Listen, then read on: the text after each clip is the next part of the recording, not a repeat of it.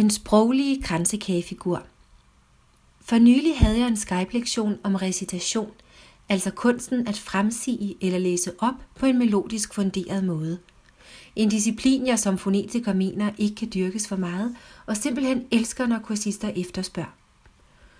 Også denne gang skete det, som kendetegnet for min undervisning i øvrigt, at algorierne vældede frem, og pludselig var vi ude i at bage kage, for i overført betydning at anskueliggøre fænomenet. Nøjagtigt som man skal have bagt kagen for sirligt at kunne dekorere den, skal man også have det fulde overblik over sin tekst for at kunne fremsige den smukt og personligt. Personligt, fordi enhver jo selv tolker teksten, og dermed betoner og udtrykker den forskelligt. Man skal 1. Røre ingredienserne sammen, ælte dejen og bage kagen, lige med have slået op og oversat, være sikker på grammatikken og på de enkelte ords tryk og udtale, for tjusker man her, klasker kagen sammen, eller oplæser man hakkende og usammenhængende.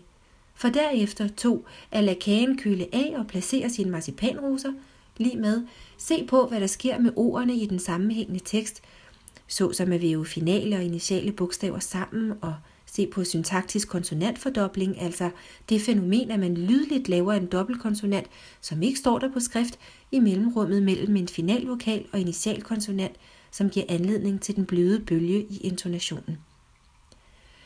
Her er det fordelagtigt at sætte skråstreger, ligesom i poesien, for at angive lydenheder, man vil oplæse som en sekvens, og små bindeled mellem ordene.